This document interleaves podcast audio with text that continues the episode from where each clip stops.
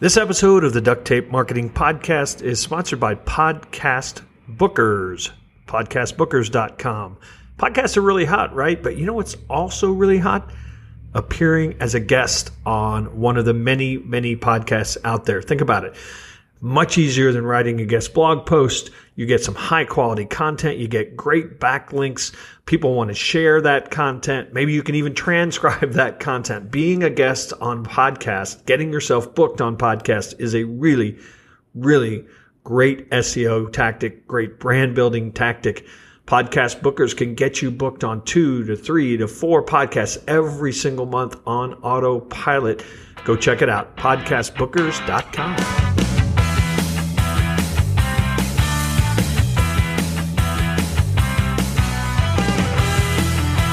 Hello and welcome to another episode of the Duct Tape Marketing Podcast. This is John Jantsch. My guest today is Carrie Kerpen. She is the co-founder and CEO of Likeable Media and the author of Work It. Secrets for Success from the Boldest Women in Business. So, Carrie, thanks for joining me. Thank you so much, John. I'm so excited to be here. I have had your spouse on before, so I think this might be the, this might be the first couple. Are we really? Are we the first couple? Might be actually. I'd have to think about that. I might have had some couples on simultaneously, but never like separate shows with separate books. So that's awesome. That makes us very happy. We we often aspire to be the first couple on things separately, and it is a very strange goal, but we do we really do enjoy that. So I, I will take that back to him. Check that one off today. All right, so this is going to sound like a smart out question, but I wonder if you would define bold. It's really interesting that you asked that because there was a very big debate over uh, the title, the subtitle in particular. I I define bold as women who appear to be fearless and push forward in spite of the fact that they actually are feeling all of the feelings. Like we feel all the things and yet we do it anyway and push forward. We're risk takers, we are trailblazers, we push to succeed in the very best. Originally, the subtitle, by the way, was Secrets for Success from Badass Women in Business. I really was not. I was not feeling that badass was my brand. Even though badass definitely sells books, I, I felt that we weren't badass. We were bold. Yeah. Well, I, you should, probably should have just gone with like the three hour work week or something that might work. Done. Just cut it, cut it an hour even shorter. Done. So, since you brought it up, meaning that you have women in the title. Um, I'm yes. going to ask you to explain the difference between men and women. Doesn't that sound fun? Um, oh, yeah. so, you know, there's this whole you're supposed to be very professional, but then you're tamping down what actually is a strength, maybe because your passion and craziness and intuition is, you know, not always seen as professional. So, how do you balance those? Well, I think that it's very challenging for women who have been taught for most of their lives to succeed in business, they must work the way a man would, right? Where in reality, being ourselves and figuring out how to use that to our advantage helps us so much more. Women in general um, have had a very hard time moving beyond the competence factor. We focus on being the best and knowing the most uh, of what we can about a particular subject or profession. And yet, what we need to focus on is a little bit more of what men have been focusing on, which is the confidence factor. So, having just as much confidence is as important as having the amount of competence that you have. Yeah, and and it's interesting in some of the interviews that you have in the book. I know some of the women that you interviewed, um, at least professionally, if not personally. And I would say that there certainly are a few in there that could go toe to toe in the professional and boldness uh, with any man. Oh, you bet. You bet they can. It's just, the the whole concept of the book is to show how many different women did it because there's there's no real one approach as a woman. It's not like here's the woman's guide to working in the workplace. It's many different women have many different approaches. And the idea is that you read the book something inspires you you see one woman and you're like wow she's my spirit animal. I want to be like her. And she gives you the tips that you need to succeed. Yeah, I was very disappointed the cover wasn't pink, but I guess that was a choice that somebody made somewhere. Correct. No pinking and shrinking over here. Um, one of the chapters, and I always bristle when I read these because I think people misinterpret this. Everybody, a lot of entrepreneurs, it's very common to talk about this idea of you have to fail and experience failure and fail fast and all these things. And I think failing is stupid. So, ah! so tell me why you think it's important. well, I'll tell you one thing. If you think about, uh, you know, one of the women featured in my book, Reshma Saujani, uh, she gave a great TED talk that says, We teach our boys to be brave and we teach women, our girls, to be perfect. Women are taught to not fail at all costs. You, John, if you fail, I'm sure you never do, but if you do, you pick right back up and you move on. And that's what you do. But because we are so wired and taught from such an early age to seek perfection, we don't let it happen. We keep going until it absolutely implodes. And so the idea being get comfortable with saying, hey, you know, this was an interesting idea, but you know what? No, it didn't work. Get comfortable with the confidence to say, meh, this didn't work. I'm going to try something else. And I think that's what it's about. It's not that you have to love failure. It's just that you have to lose the fear of failure. It sucks. Of course it sucks, but you have to lose the fear in order to truly succeed. Yeah, I think, I think the difference, I don't know if this is universal. But the difference for me is I don't see stuff as failure. So maybe right. that's why I don't think it that way. You know why, John? Because you have a lot of confidence. And so for women, they see anything that they do that's not perfect as a failure quite often. And so it takes a lot of evolution, it takes a lot of thinking and a lot of examining yourself to do that. It's it's hardwired from birth. Well, I have four daughters, and I can tell you that uh, they were they they were never taught to be perfect. Good. Good. I hope so. Certainly not from you, but if you look at advertising and you look at a lot of what's out there, there's there's so much telling us that we are not enough, and so you may or may not realize. But I'm very happy that you're teaching that at home. So well, I've, I'm done. You know, they're in their they're in their 30s, so I did I, I, did everything I could do. um, one of the things that, that was interesting because, of course, we're talking about these ideas of and this, part, this, well, this dovetails. I hadn't really thought of it. Dovetails right into the perfect idea. But you have a whole chapter on loving your look as part of you know yeah. being, being a bold woman. So, tell me about that.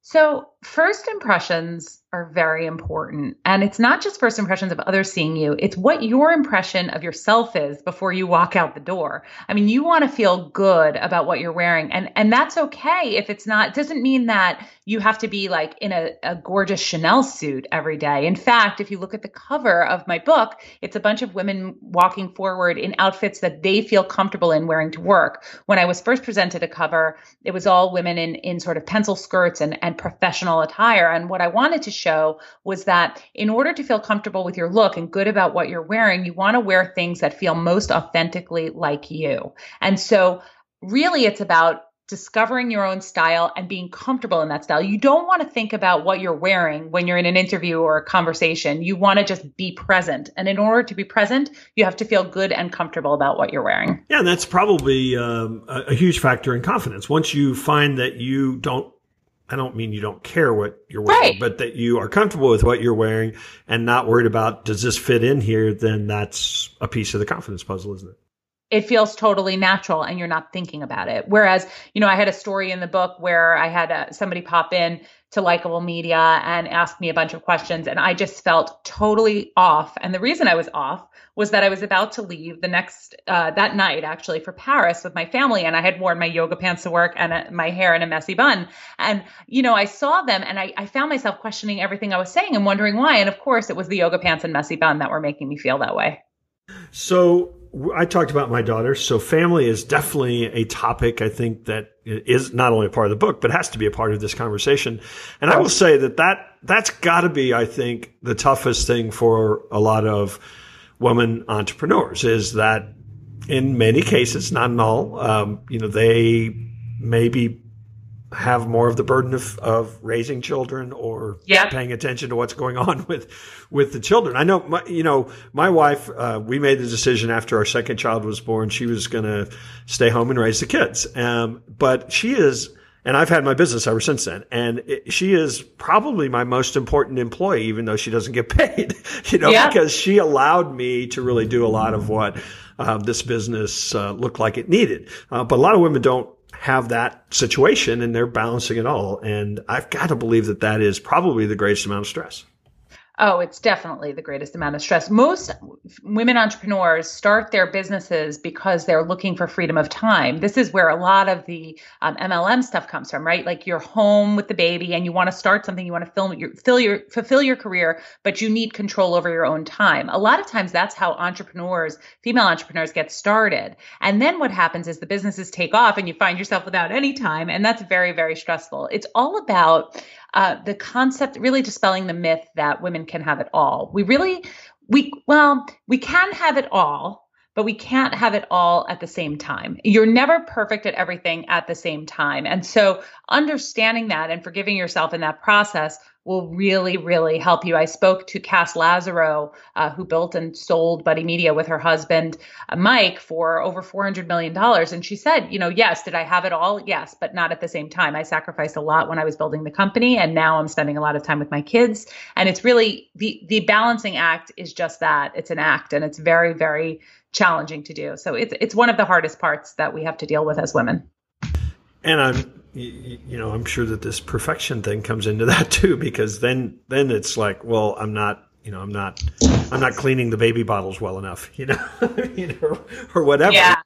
Everything. Yeah, we there's, there's all kinds of research on this that you know our brains are well we we're thinking about not just like raising kids, but like oh, did I change the toilet paper roll today? You know, it's every little thing that we think of that men, you know, men have definitely uh, become a much greater stakeholders in the home and all of this stuff over time. Uh, but it's still women thinking about a lot of the little things that are creeping into their workplace in the day.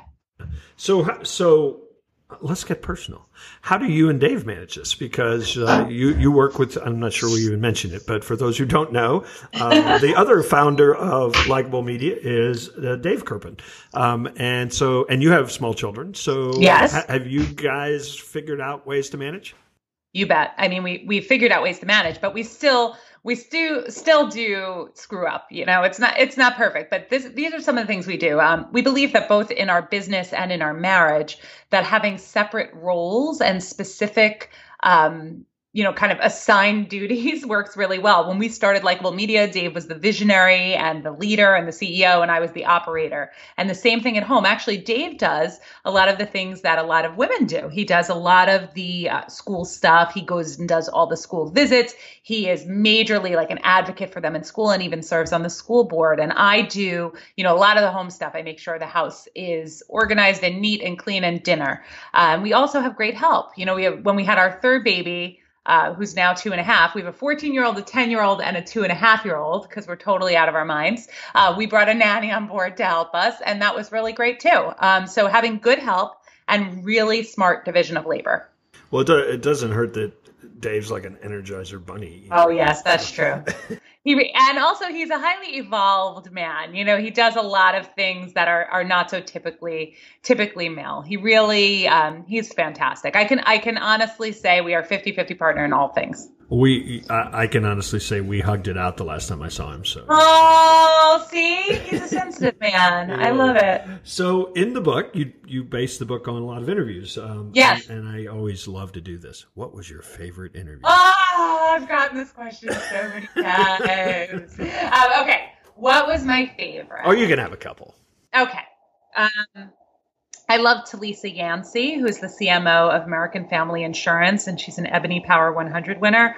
I loved her story about how she took, I liked anything that was counterintuitive. She took a step down in her career. Uh, she went to a manager position, manager level position at an insurance company, when in fact she was originally working at companies like Ford and Burger King, very, very like big, sexy companies. And she took a step down because she felt the urge and desire to work in an area that helped people and help people ideally save save lives. And so she went to insurance and then grew within three years to the CMO position. So I loved how that step downward really propelled her forward in a beautiful way. I love the story of Victoria Ransom, who worked who lived in a town with like 750 people, was a sheep herder in New Zealand and then went on to start Wildfire, which was one of the largest technology companies acquired by Google uh, back in the time when Facebook pages were really a big thing.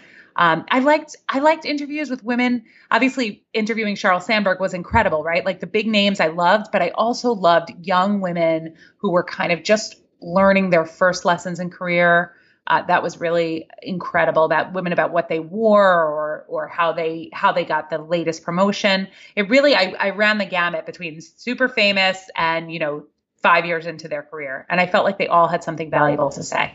One of the things that I, and I actually like this in books because sometimes I read books cover to cover. Sometimes I like just pick, picking up a book and flipping somewhere and you have a lot of little tips. Um, yeah. Uh, from your interviews. And so why don't you, I'm kind of putting you on the spot here, but why don't you share three or four of your best tips? Okay. One of my favorite tips that I love is using your mental mute button. I love this story from a young woman who's just about maybe eight years in her career and had learned how to negotiate for pay in the best way possible. And I actually use this now. I took this tip from her and I use it uh, in, in more instances than just negotiations. And it's use your mental mute button. She likes to put awkward conversations on other people by totally muting herself. So she would go into an interview and she would say, So, what is the salary for this position?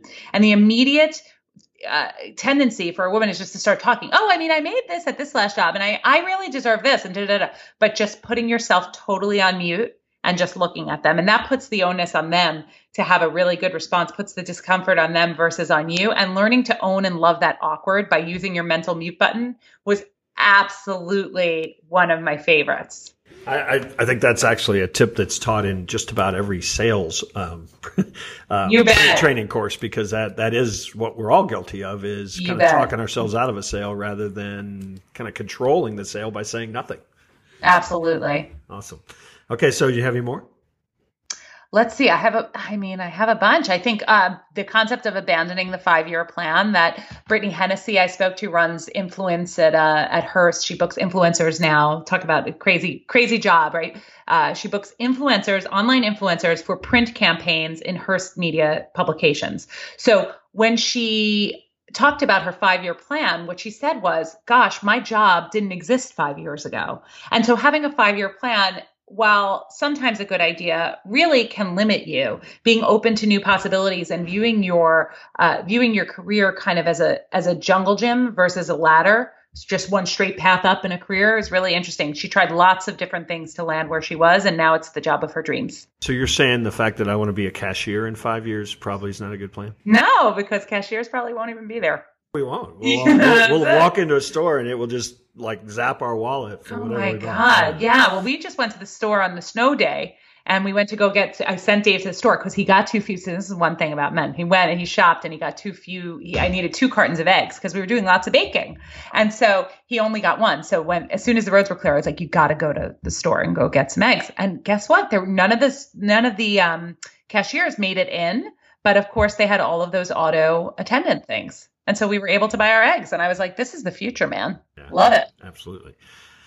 I want to get those eggs without having to go anywhere, though. That's well, you, well, you soon you'll be able to do that. You really can, but Carrie, where can people find more about Work It and uh, Likeable Media and anything else you want people to know about? Okay, so all the places you can find out everything about me and work it. So first, I'm carriekerpen.com, C-A-R-R-I-E-K-E-R-P-E-N, carriekerpen.com. You can go to workitthebook.com to buy it. And of course, if you're interested in our company, Likeable, you can go to likeable.com. We create social media content for brands everywhere. And of course, we'll have all those links in the show notes. So, Carrie, congratulations on the book. And thanks, thanks so much for stopping by the Duct Tape Marketing Podcast. And hopefully, we'll see you next time I'm in New York. You bet. You're the best.